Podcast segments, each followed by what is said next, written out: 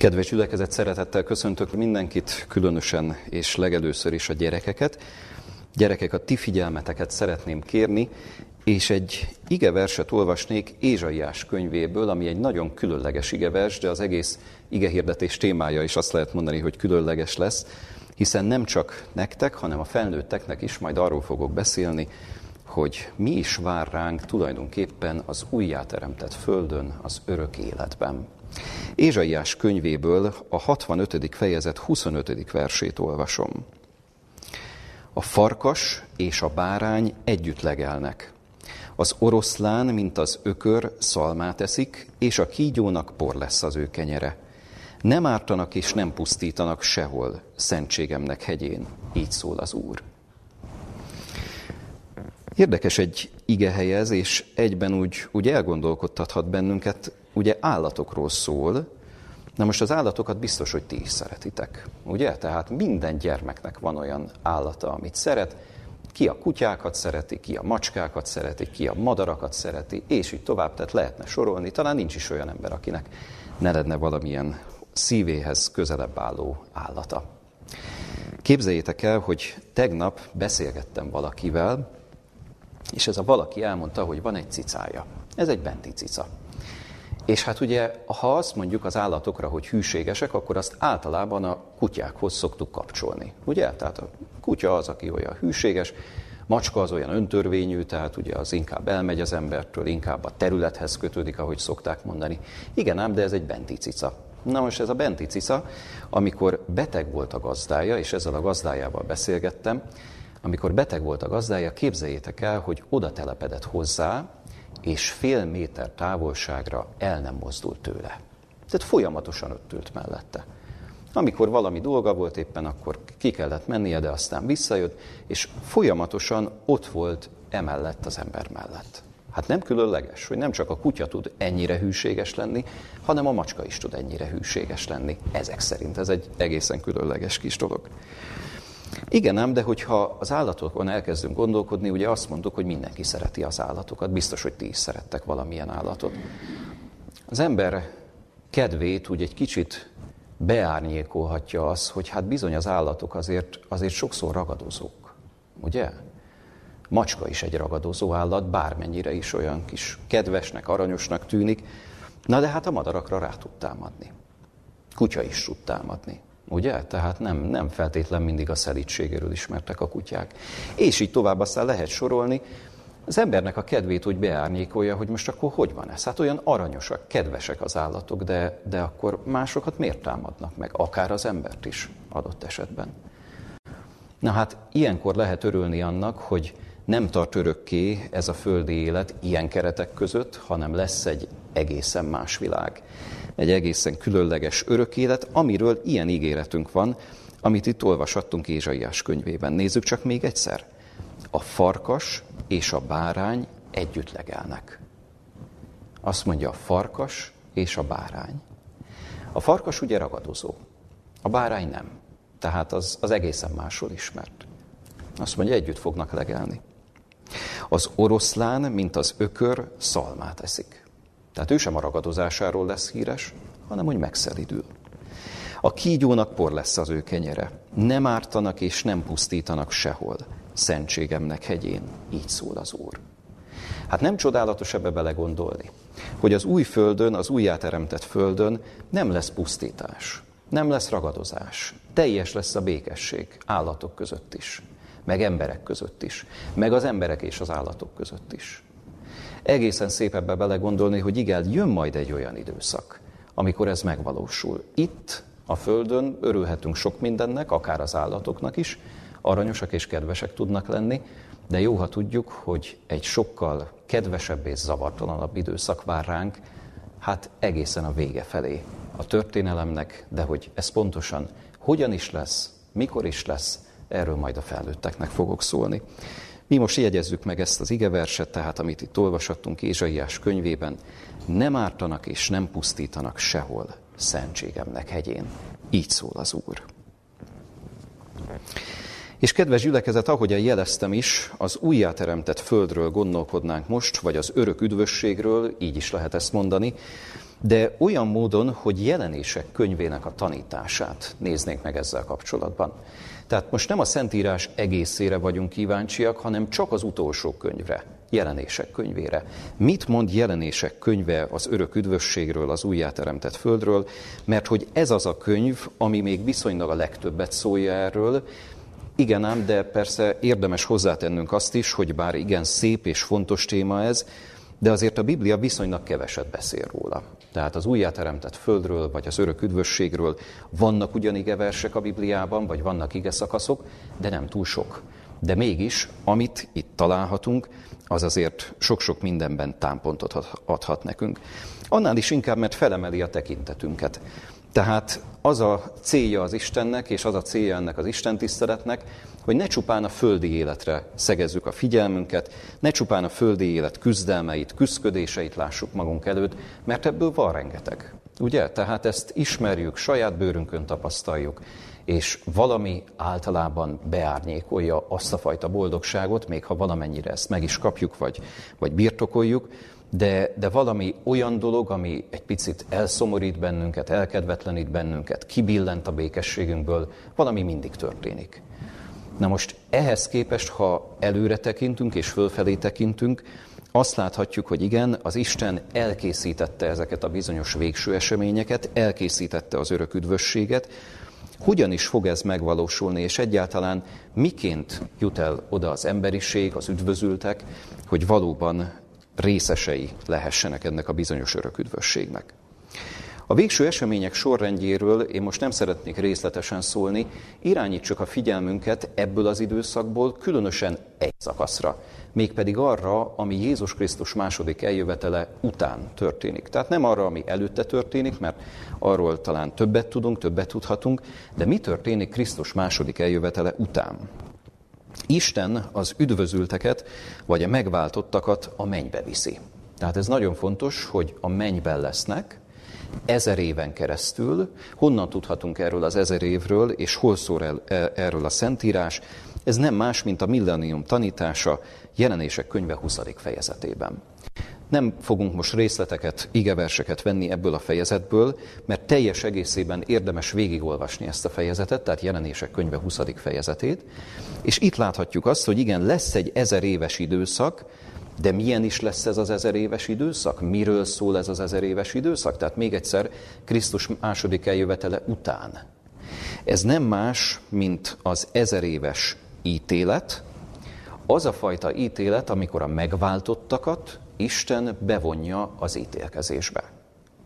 Tehát ez nagyon fontos, hogy ekkor már egyértelműen két csapat lesz, két tábora lesz az emberiségnek ilyen értelemben, akik üdvözültek, és azok, akik sajnos el fognak kárhozni, és Isten az üdvözültekkel együtt gyakorolja az ítélkezést. Jelenések könyve tehát egyértelműen szól erről. Na most ez azért érdemes leszögezni, és azért érdemes jelenések könyve 20. fejezetét elolvasni, mert ez az a fejezet, ami világossá teszi, hogy ez nem egy ilyen a Földön megvalósuló békekorszak, amikor Isten, mint egy a papjaival uralkodik, és az egyház uralkodik a világ fölött. Mert ha tud is erről a kereszténység, ha számol is ezzel a kereszténység, a milleniummal, ezzel az ezer évvel, akkor általában ez így szokott felmerülni, hogy ó, hát a világ majd valamiképpen eljut erre a szintre, erre a különleges szintre, és akkor ez egy, ez egy ilyen igazi boldog, békességes korszak, az egyház vezeti, mint egy az egész világot, megjobbul a világ, fölemelkedik az Isten szintjére, és aztán ugye ez az ezer év ez ilyen módon következik be. Na hát a Biblia erről nem tud. A Biblia teljesen egyértelművé teszi, hogy ekkorra már az ítéletnek bizonyos szakaszai lezajlódtak, ez egy ezer éves időszak, amit itt láthatunk, és egyértelmű, hogy ez Krisztus visszajövetele után történik. Mert ha a kereszténység számol is ezzel a bizonyos visszajövetellel, vagy második, visszajövet, második eljövetellel, ezt nagyon sokszor ugye a sorrendet felcserélve azt mondják, hogy először van ez az ezer év, aztán az eljövetel. A Biblia más mond. Először az eljövetel, és aztán az ezer év, amikor már egyértelműen két részre választódott az emberiség. Miután ez lezárul, tehát miután az ezer év lezárul, Ekkor kerül sor az ítélet utolsó mozzanatára, jelenések könyve 20. fejezete erről is beszél. Az ítélet utolsó mozzanata maga az utolsó ítélet véglegesen végrehajtott állapotban is, tehát ugye jelenések könyve 20. fejezetében a 7. verstől a 10. versig, és aztán majd a 11-től a 14. 15. versig olvashatunk erről, és ezt követően láthatjuk azt, hogy a megváltottak végső lakhelye az újjáteremtett föld lesz, mert közben a föld újjáteremtése megtörténik, tehát még egyszer az ezer év alatt értelemszerűen nem. Az ezer év alatt a föld kietlen és puszta, de aztán történik egy újjáteremtés, és a megváltottak ekkor jönnek vissza az újjáteremtett földre, ami tehát a végső lakhelyük lesz. Ez azért nagyon fontos, mert az örök üdvösséggel kapcsolatban, vagy, vagy egyáltalán az üdvösséggel kapcsolatban, ugye pontatlanul néha talán úgy szoktuk fogalmazni, hogy hát a mennyország, ott lesz majd az, amikor ez az örök békekorszak beköszönt, és a mennyben fognak lakni az üdvözültek. Na most a Biblia nem ezt mondja, a Biblia azt mondja, hogy az újjáteremtett földön fogunk lakozni, mindazok, akik üdvösségre jutottak, de nagyon fontos tehát, hogy ebben a bizonyos ezer évben kétségtelenül még nem, de ezt követően már igen. Most tehát a bevezető gondolatok után fordítsuk a figyelmünket arra, hogy milyen is lesz ez az örök üdvösség. Egyáltalán mit találhatunk jelenések könyvében erről az időszakról? És nézzük meg most a 21. fejezetet, itt is a 21. fejezet 4. versét. Tehát ebben az ige hirdetésben ige verseket szeretnék olvasni, csak és kizárólag jelenések könyvéből, és megnézzük azt, hogy mit is tudhatunk ez alapján erről az időszakról. Tehát még egyszer, jelenések könyve 21. fejezetének 4. versét olvasom. És az Isten eltöröl minden könnyet az ő szemükről, és halál nem lesz többé. Sem gyász, sem kiáltás, sem fájdalom nem lesz többé, mert az elsők elmúltak. Hát ez egy csodálatos ígéret. Mert az, hogy könny, meg halál, meg gyász, meg kiáltás, meg fájdalom, szerintem ezt mindannyian átéljük, átéltük már. Ugye? Tehát nincs olyan ember, akit ez ne érintene meg, mert az életünk véges itt a földi keretek között.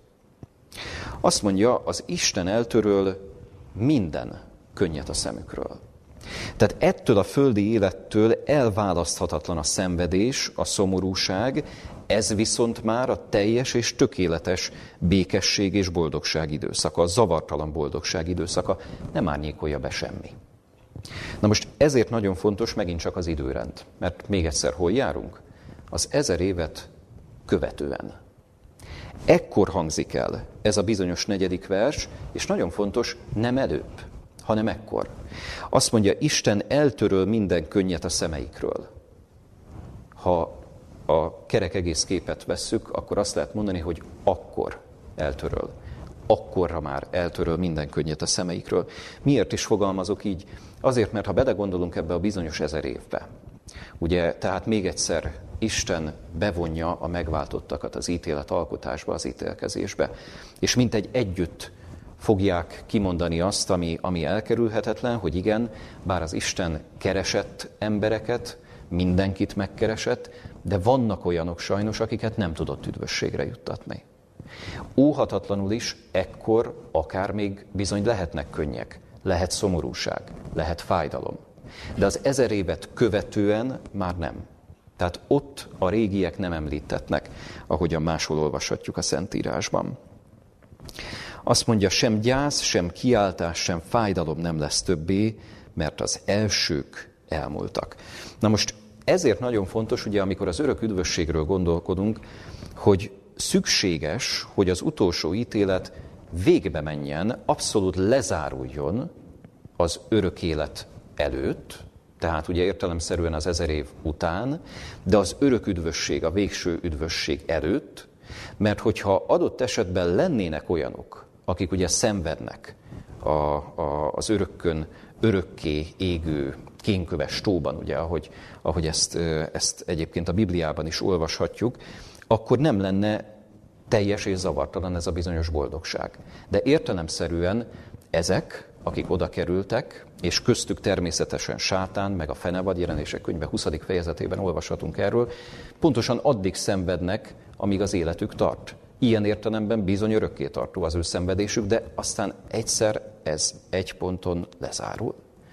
És onnantól kezdve értelemszerűen semmiféle dolog nem árnyékolja be ezt a bizonyos teljes békességet és teljes és zavartalan boldogságot. Ez tehát az egyik dolog, jelenések 21.4, csodálatos szép ez az ígéret, de nézzük tovább, milyen ígéreteket olvashatunk még erről. Jelenések könyve harmadik fejezetéből a 21. verset szeretném olvasni, tehát még egyszer, jelenések könyve harmadik fejezetének a 21. verse. Következőt olvashatjuk itt, aki győz, megadom annak, hogy az én királyi székembe üljön velem, amint én is győztem, és ültem az én atyámmal az ő királyi székében.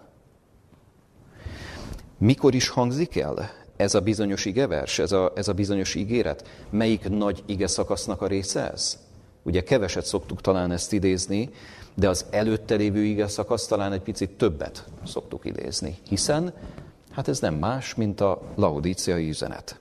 Ez a híres laudíciai üzenet harmadik fejezet 14. versétől indul, és hát azt lehet mondani, hogy igen, Isten jellemzése, amit erről az időszakról ad, meg Isten hívő népéről ad, az nagyon-nagyon sokat mondó, és azt lehet mondani, hogy bizony abszolút igaz, teljesen igaz, hogy ez a nép, ez bizony megérdemli a feddést. Az utolsó idők kereszténysége megérdemli a feddést, mert bizony nem olyan utakon járnak, amilyenen az Isten szeretné járatni őket.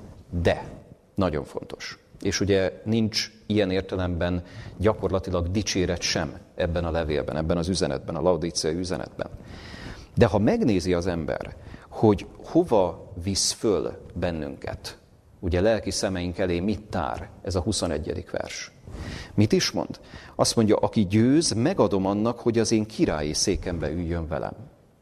Tehát nem, nem csak azt mondja, hogy, hogy igen, aki, aki győz, annak valamicskét majd fogok adni valami kis kárpótlást, vagy, vagy, vagy valamit, ami miatt, hogy ennyire nehéz korszakban tudott üdvösségre jutni. Szó nincs erről. Azt mondja, az én királyi székembe ültetem. Tehát elképesztő ígéret, nem? Tehát nem csak azt mondja, hogy majd ott lehetsz, aztán egy a sok közül, valakiként, vagy sokadik senkiként, hanem, hanem a királyi székembe ülhetsz velem. Hát szóval ez egy csodálatos ígéret.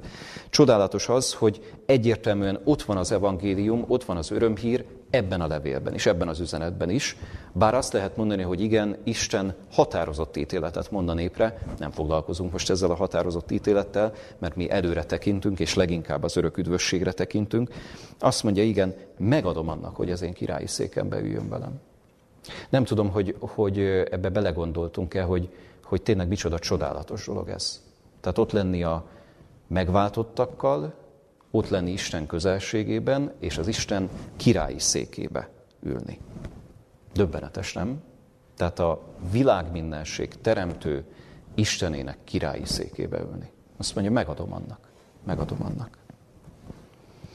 És ugye ki mondja ezeket a szavakat? Azt mondja, aki győz, megadom annak, hogy az én királyi székembe üljön velem, amint én is győztem. És ültem az én atyámmal, az ő királyi székében. Tehát ezt bizony maga Jézus Krisztus mondja. Ezt az örömhírt maga Jézus Krisztus a megváltó tárja elénk. Egyértelmű tehát, hogy azt mondja, hogy ahogy én tudtam győzni, úgy ti is tudtok győzni. Tehát elcsüggedésre, elkeseredésre nincs ok. Az út az egyértelmű. Gyakorlatilag csak rá kell lépnie az embernek erre az útra csak választania kell ezt az utat, és azt mondani, hogy igen, valóban szeretnék ott lenni. Szeretnék én is ebbe a bizonyos királyi székbe beülni. Miért is ne? Tehát miért ne szeretne az ember? Miért mondhatjuk, mondhatnánk azt, hogy, hogy én erre nem vágyom? Teljesen értelmetlen dolog, nem? Tehát ez, hogyha ennyire jót készített nekünk az Isten, akkor mi az, ami visszatart bennünket? Úgyhogy csodálatos ez az ígéret a Laodicea üzenet végén, aki győz, megadom annak, hogy az én királyi székembe üljön velem, amint én is győztem, és ültem az én atyámmal az ő királyi székében. Harmadik dolog, harmadik ige. Jelenések könyve hetedik fejezetéből a 16.-17. verset szeretném olvasni. Tehát jelenések könyve hetedik fejezetéből a 16.-17. verset. Nem éheznek többé, sem nem szomjúhoznak többé, sem a nap nem tűz rájuk, sem semmi hőség, mert a bárány, aki a királyi szék közepette van, legelteti őket, és a vizek élő forrásaira viszi őket, és eltöröl Isten az ő szemükről minden könnyet. Azért idéztem ezt az ige szakaszt, ezt a két ige verset, mert hogy még egyértelműbbé tegyük, igen, a bárány, Jézus Krisztus ott van, a királyi szék közepette. Tehát, mint egy ő az, aki vár bennünket. Ő az, aki vár mindenkit, aki hívogatja az embereket. Azt mondja, ő legelteti őket, vizek élő forrásaira viszi őket, és eltöröl Isten az ő szemükről minden könnyet. Megint csak, amit jelenések könyve 21. fejezetében olvashatunk, az bizony itt is visszaköszön. És mennyire szép ez, amit a 16. versben is olvasunk, nem éheznek többé, sem nem szomjúhoznak többé. Nincs egyszerűen olyan, ami, amiben hiány szenvednének. Mindennel ellátja őket. Tehát teljesen egyértelmű, hogy mindent biztosít, a lehető legjobbat adja meg, és innentől kezdve az a békesség, az a biztonság, amit Isten megad, az tényleg örök és állandó lesz. Na most ez mind nagyon szép, mondhatná bárki. De az embert úgy foglalkoztathatja a dolog, hogy na jó, de mit fogunk ott csinálni? Tehát, hogyha az ember üdvösségre jut, és ott lesz az örök életben, nem egy unalmas dolog ez? Tehát nem, nem, nem olyan dologról van szó, ami, ami azért kissé monoton? Örökös Zsoltár éneklés, meg hozsannázás. Hát ugye ilyeneket olvashatunk jelenések könyvében. Hogy lehet föloldani ezt a gondolatot, hogy, hogy tényleg ez egy, ez egy mozgalmas, érdekes, különleges, és egy, egy, egy tényleg egy csodálatos dolog lesz? Jelenések könyve negyedik fejezetét kérném, hogy lapozzuk föl. Jelenések könyve negyedik fejezetéből a nyolcadik verset szeretném kiemelni. Ez egy különleges mennyei Isten tisztelet, ez még nem kifejezetten az örök életről szól, hanem arról, hogy akik fönt vannak a mennyben, most ebben a pillanatban, és akik, amikor János Apostol szerezte a jelenések könyvét, ugye amikor megmutatták neki a mennyei jeleneteket, akkor is ott voltak, tehát ilyen értelemben a földi eseményekre is utal ez a jelenések könyve negyedik fejezete. Szóval, hogy hogyan ábrázolja azokat a lényeket, akikkel itt a negyedik fejezetben találkozhatunk a Szentírás. A nyolcadik verset a következőképpen olvasom. És a négy lelkes állat, vagy négy élőlény, ugye így lehet egy picit pontosabban fordítani ezt az igeverset, amelyek közül mindegyiknek hat-hat szárnya volt, körös körül és belül teljes volt szemekkel – meg nem szűnt nappal és éjjel ezt mondani. Szent, szent, szent az Úr, a mindenható Isten, aki volt, aki van, és aki eljövendő. Azt mondja tehát itt az ige, a négy élőlény. Ugye úgy fogalmaztam, hogy pontosítjuk egy kicsit itt a fordítást, szinte nem is pontosításról, hanem a mai szóhasználathoz való igazításról van szó. Mert ahogyan Károly fordítja, Károly Gáspár, az egyébként pontos. Miért is? Azért, mert ugye állatnak nevezi azt, aki négy lábával, vagy éppen többel, vagy kevesebbel, ebből a szempontból teljesen mindegy, de a földön áll. Ez egy nagyon régi főnévképző, ugye az ige az, hogy áll, ebből lesz a főnév, hogy állat ez az at-et, ez egy régi főnévképző. És azért érdekes ez, mert azt mondja, hogy négy lelkes állat, tehát négy olyan lény, akinek lelke van, magyarán él. Na ezért mondjuk azt így 21. századi kifejezéssel, vagy 20. századival, hogy élő lény. Azt mondja, ezek az élő lények, amelyek közül mindegyiknek hat-hat szárnya volt, körös körül belül teljesek voltak szemekkel, meg nem szüntek nappal és éjjel ezt mondani, Szent, szent, szent az Úr, a mindenható Isten, aki volt, aki van és aki eljövendő. Na hát kérem szépen, bárki mondhatná, hogy tessék, itt van ez az igevers, ez alapján hát azért eléggé olyan sekélyesnek, furcsának tűnik az örök üdvösség. Szép-szép dolog ez, mondhatná bárki, na de azért éjjel és nappal meg nem szűnnek ezt mondani, hogy szent, szent, szent az Úr, a mindenható Isten, aki volt, aki van és aki eljövendő. Hát nem monoton ez egy kissé? És egyébként jogos a, a, a gondolat, hát hogy lehet ezt föloldani? Nézzük csak meg a leírást. Azt mondja, négy élőlény, amelyek közül mindegyiknek hat-hat szárnya volt. Körös körül és belül teljesek voltak szemekkel. És itt egy picit álljunk meg. Teljesek voltak szemekkel. Nehezen tudjuk ezt elképzelni. Gyorsan hozzáteszem, hogy János apostolnak is nagyon nehezére esett visszaadni azt, vagy inkább úgy mondanám, hogy küzdelmet jelentett visszaadni azt, hogy mit is látott ő a mennyben. Amikor ez a jelenet a szem elé tárult, mert fizikai értelemben természetesen maradt ott a Földön, Pátmos szigetén, de amikor ez a jelenet a szem elé tárult, úgy érezzük a kifejezéseken, különösen, hogyha jelenések könyve negyedik fejezetét olvassa az ember, hogy János csak érzékeltet dolgokat, próbál leírni dolgokat, próbál hasonlítani dolgokat ahhoz, amit ő látott. Na most ezt is egy kicsit nehéz elképzelni, hogy tényleg milyen lehetett ez, de minden esetre, amit olvashatunk, abból azért ki lehet indulni. Azt mondja, körös körülés belül teljesek voltak szemekkel.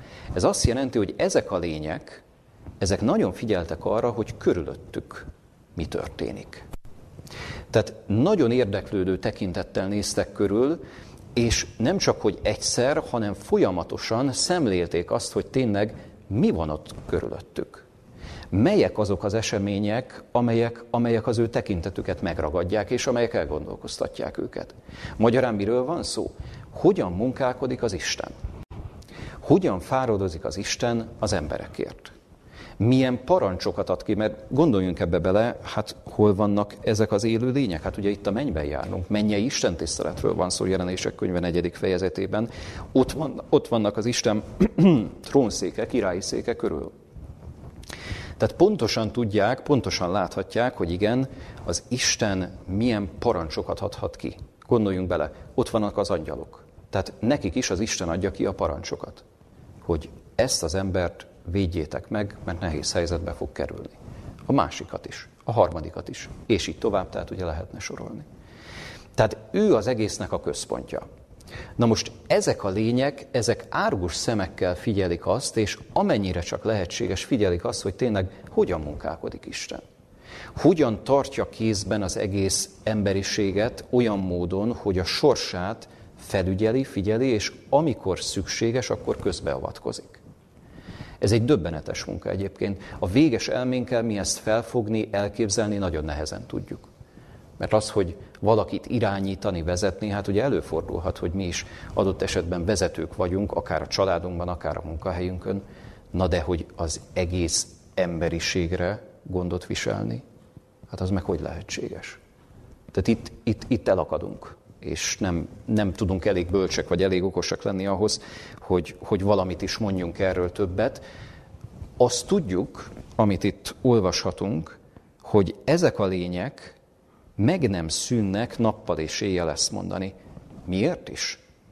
Azért, mert folyamatosan látják az Isten működését.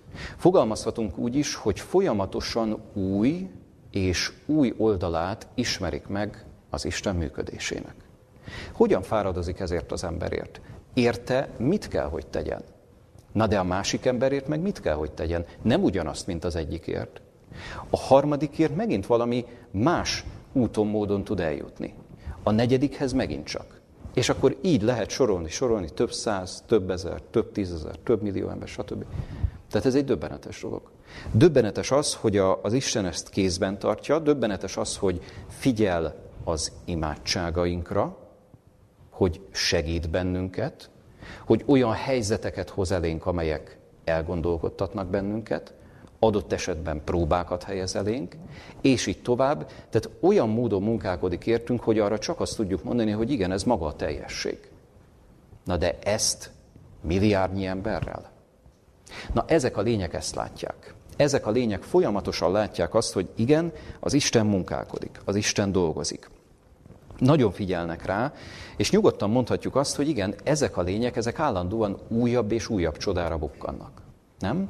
Mert bizonyos értelemben ez egy csoda, ahogy az Isten gondot visel rólunk.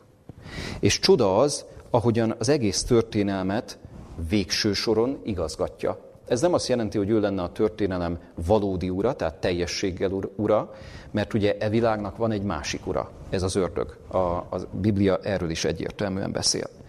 De mégis az Isten fáradhatatlanul, szorgalmasan gondoskodik arról, hogy igen, ilyen módon tehát az a, az út, az a terv, az a megváltási terv, amit ő elkészített, az bekövetkezzen és tényleg megvalósuljon.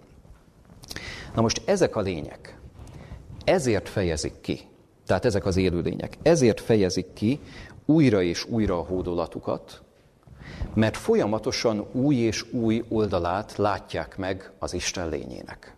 Jó, tehát ez, ez nagyon fontos, hogy bár a szózat ugyanaz, de mégis, amit itt olvashatunk, hogy szent, szent, szent az Úr a mindenható Isten, aki volt, aki van és aki eljövendő, azért fakad föl belőlük ez a hálaadó himnusz, mert megláttak valami különlegeset az Isten lényéből.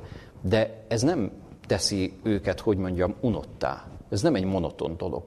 Hát hiszen másképp kell megközelíteni az egyik embert, másképp a másikat. Miért? Hát nagyon egyszerű, azért, mert mások vagyunk. Tehát nincs két egyforma ember. Ebbe is, ha vele gondolunk. Ez is a teremtés csodája egyébként. A teremtés csodája az is, hogy nincs két egyforma állat, nincs két egyforma növény. Döbbenetes dolog ez, tehát, hogy micsoda gazdagság vesz körül bennünket. Na ezért nem unalmas. Ezért nem unalmas, azt lehet mondani, az örök élet és az örök üdvösség. Tulajdonképpen kimondhatjuk azt, hogy Isten lényével betelni nem lehet. Tehát ki, ki az, aki elmondhatja azt, hogy kérem szépen, én szívesen olvasom a Bibliát, de most már mindent értek belőle, és tényleg birtoklom az egészet, minden kérdésre tudok válaszolni. Szóval nincs ilyen. Nincs ilyen ember. Tehát ahogy a Biblia a végtelenséget tárja elénk, tehát mert, mert, mert nincs olyan, hogy mindent kikutattam, egy ige szakasz is, tehát amit, amit már régóta ismerek, amit, amit adott esetben már olvastam nem egyszer, hanem mondjuk ötvenszer vagy százszor, egy ige szakaszban is tud lenni olyan újdonság, amit adott esetben mástól hallok, ami, ami azt mutatja meg nekem, hogy hoppá, itt valami olyan van, amire eddig én nem gondoltam. Az Isten lényének megint csak egy új oldala. Megint csak gazdagabb lettem valamivel. Tehát ez egy csodálatos dolog. Na most ezek a lények, ezek az élő lények pontosan ezt látják. És ezért különleges ez, hogyha az ember ebbe belegondol, hogyha a teremtés ilyen értelemben végtelen gazdagságú. Ha az Isten szava, a Biblia ilyen értelemben végtelen gazdagságú, akkor az újjáteremtett földön, az örök üdvösségben ugyanez a végtelen gazdagság fog visszaköszönni. Ugye? Tehát nem lehet azt mondani, hogy igen, hát ott már egy idő után majd kikutatjuk a, a, az egész világ mindenség titkait, de hogy fogjuk kikutatni? Hát a megváltást is egyre mélyebben és mélyebben érti meg az ember. Hogy Jézus Krisztus mit mit is tett értünk, hogy mennyire sokat áldozott föl értünk, hogy mennyire szeretetteljesen viszonyul hozzánk, Szóval a kereszt rengeteg mindenről tanít bennünket, és nem lehet azt mondani, hogy a keresztet kimerítettük, a kereszt titkát, vagy a megváltás titkát kimerítettük. Nem, ezt egy örökké valóságon keresztül fogja az ember tanulmányozni, azért, mert kimeríthetetlen, mint hogy Isten lénye is kimeríthetetlen. Mint hogy Isten lénye is végtelen. Tehát ha csak erre az egy szóra gondolunk. Mert mi emberek végesek vagyunk. Elménk is véges, életidőnk is véges itt a Földön.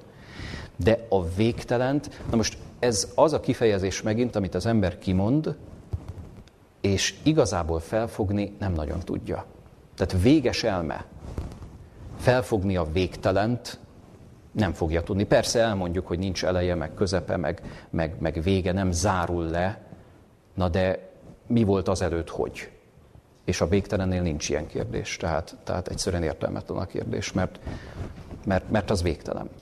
Na most ez az, amit, amit az ember, hogyha végig gondol, hogyha ha átgondol, akkor azt tudja mondani, hogy igen, innentől kezdve ez nem lehet unalmas. Tehát, hogy az Isten mi minden teremtett, ha csak ezt az egy dolgot nézzük. Tényleg mi minden teremtett. Ha az ember megnézi azt, hogy mennyire nagy csoda akár csak egy ember, de hát ugye megbeszéltük azt, hogy vagyunk itt több milliárdnyian, tehát innentől kezdve több milliárd csodát láthatunk.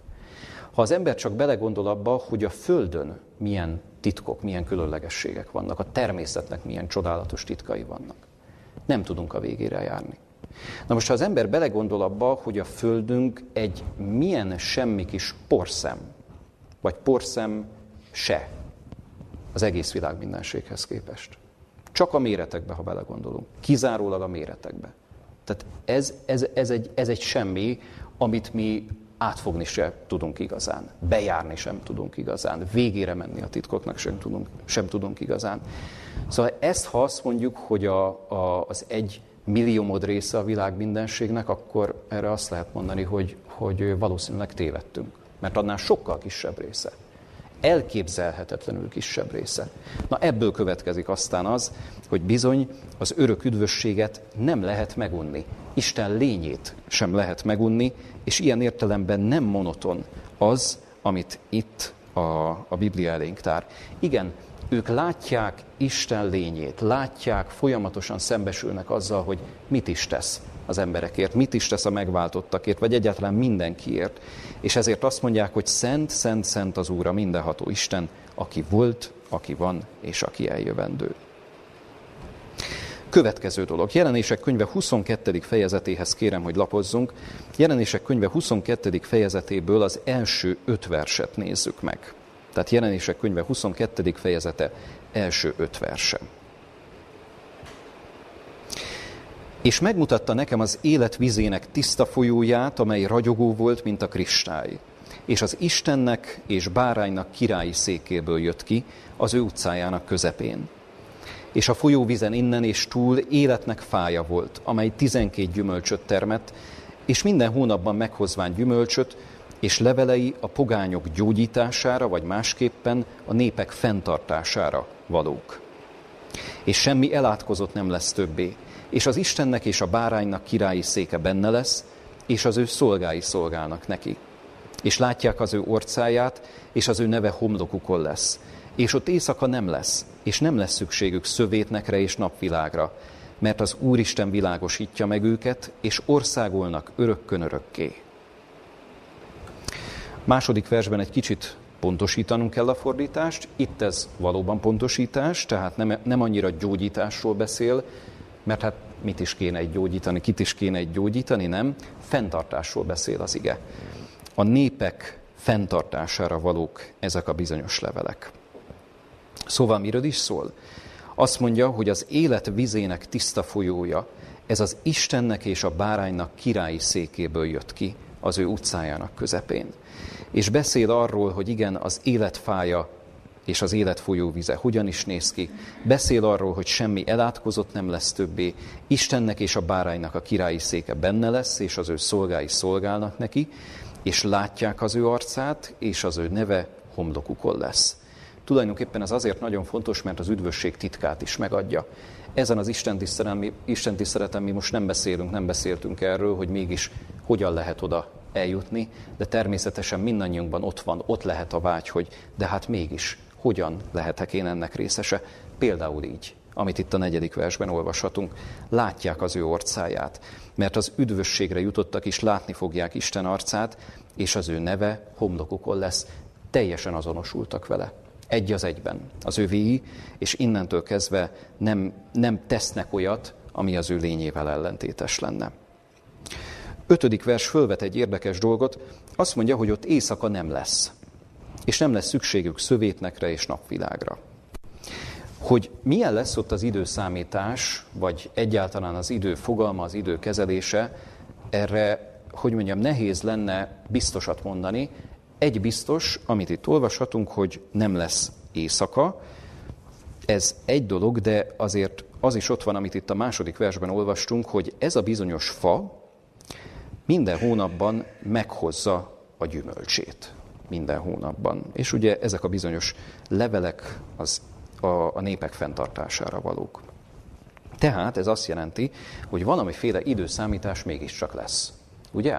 Mert eszünkbe juthat itt az, hogy a szombat sem fog eltűnni, tehát szombatról szombatra eljön mindenki engem imádni. Ezek szerint a szombat mégiscsak meg lesz, a hónapok meg lesznek, de éjszaka nem lesz. Ennyit tudunk körülbelül az időről, az időszámításról, hogy ott hogyan és miként is lesz ez. De az bizonyos, hogy ha az ember ezt végig gondolja, akkor megint csak azt tudjuk mondani, hogy igen, ez Isten bölcsességének a csodálatos volta. Mert ahogyan itt teljesen természetes, hogy a szombat ad egy ritmus az ember életének, hat nap munkálkodás és egy nap pihenés, teljesen természetes az, hogyha az ember ezt végig gondolja, hogy igen, ugye azt írja, hogy éjszaka nem lesz. Mennyi időt töltünk alvással? Mennyi időt töltünk pihenéssel? Mert egyfelől lehet mondani, hogy igen, az alvás meg a pihenés egy remek dolog. Hát hogy másképp üzemelne az ember, ugye? Hát teljesen természetes, hogy arra a jó néhány órányi alvásra bizony szükségünk van. De mégiscsak azt lehet mondani, hogy a, a, az életidőnk negyedét, harmadát, ki mennyit alszik, azt tétlenül töltjük.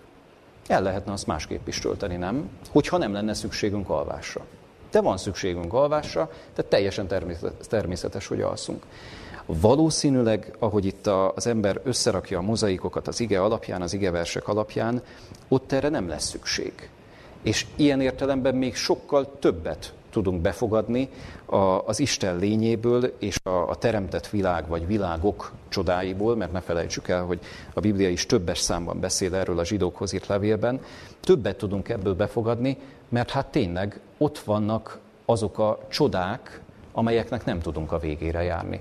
Itt sem, de ott sem. Tehát éppen ezért lesz végtelen ez az idő, amit, amit ott fogunk tölteni.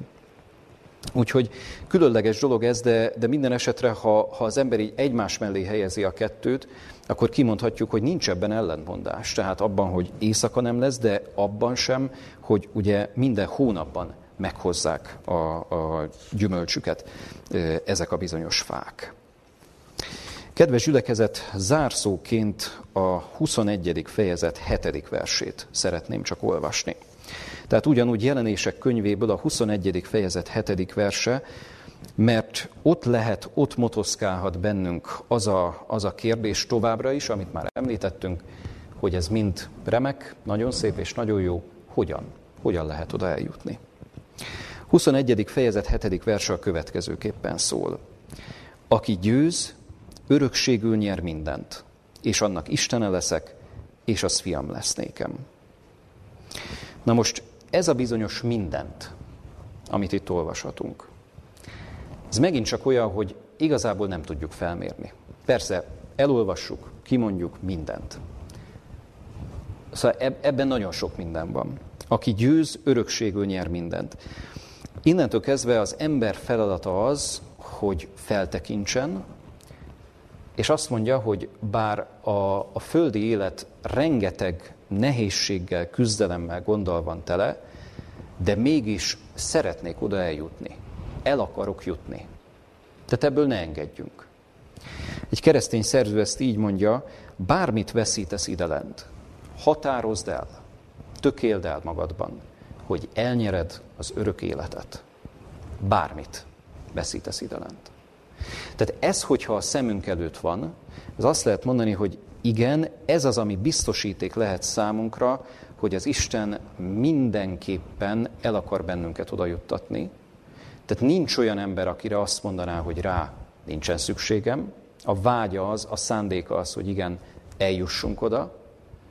Az ember akkor cselekszik bölcsen, ha azt mondja, hogy igen, az Úr jobban tudja ezt, mint én. Tehát ne, ne én akarjam kitalálni, hogy hogyan, miként vannak itt a dolgok, és, és egyáltalán hogyan, miként gondolkodjak az életemről. Kérjem ezt az Istentől, mutassa meg ő, vezessen ő, helyezzen rá erre az útra ő. Ugye? Hogyha az ember ezt megteszi, akkor onnantól közben az Isten kész vezetni. Csak hát sokszor elengedjük az Isten kezét, és sokszor mégsem ezt az utat választjuk, de itt van ez a csodálatos lehetőség, hogy aki győz, örökségül nyer mindent. És a győzelemig az Isten elvezeti az embert. Nincs már időnk arra, és nem volt időnk arra, hogy beszéljünk arról, hogy jelenések könyvében többször is egyértelművé teszi a, a könyv, hogy igazából maga az üdvösség az az Isten munkája. Negyedik fejezetben is van erre utalás, ötödikben is, hetedikben is, és lehetne sorolni. Az üdvösség Isten munkája. Tehát nem az én munkám, nem az én művem, nem én fogok majd kapaszkodni, hogy üdvösségre jussak. Persze az ember akarata és készsége és, és igenlése az ehhez abszolút szükséges, de ez az Isten műve. Ez az Isten munkája. Az ember része csak az, hogy engedje ezt a munkát az életében véghez vinni, és hogyha ezt megtesszük, ennek ez a vége, amit itt olvastunk. Mindent örökségül nyer az ember. Azt mondja, annak Istene leszek, és az fiam lesz nékem. Kedves gyülekezet, kívánom azt, hogy ezek a gondolatok bátorítsanak, biztassanak bennünket. Még egyszer mondom, ne csupán ennek az életnek a nyomorúságaival, küzdelmeivel foglalkozzunk. Természetesen ezzel is kell, és óhatatlanul nem tudjuk ettől magunkat elszakítani, de a végcél egyértelmű. És az ahhoz vezető út is Isten részéről egyértelmű, adja az Isten, hogy valóban ezen az úton járjunk mindannyian. Amen. Imádkozzunk. Szerető édesatyánk, hálás szívvel köszönjük neked, hogy te az örök üdvösségről, az újjáteremtett földről is tanítást nyújtasz. Köszönjük azt, hogy te gondot viselsz rólunk, nem csak azzal, hogy megkeresel bennünket, nem csak azzal, hogy segítesz bennünket oly sok mindenben, segítesz abban, hogy hogyan is érdemes élni, hanem azt is egyértelművé teszed, hogy mi az, ami előttünk van, előttünk lehet. Istenünk, kérünk, segíts, hogy lelki szemeink előtt valóban ott lehessen a végső üdvösség. Köszönjük azt a csodálatos lehetőséget, amivel megajándékoztál bennünket. Köszönjük a te lényed végtelen gazdagságát, a teremtés csodáinak végtelen gazdagságát. És köszönjük azt, hogy te kész vagy bennünket vezetni lépésről lépésre az üdvösségre. Istenünk, kérünk ad, hogy elfogadjuk ezt a vezetést. Segíts, hogy valóban te lehessél Úr a mi életünkben, Segíts, hogy valóban te lehessél az, aki lépésről lépésre vezetsz, megmutatod azt az utat, amin érdemes járnunk. És köszönjük, hogy folyamatosan a te lényed kísérhet bennünket, a te szerető és igazságos lényed. Köszönjük azt, Urunk, hogy ebben bízhatunk, hogy valóban elvezetsz minket a célig. Légy velünk, kérünk. Jézus Krisztus megváltunk nevében kérjük ezt. Amen.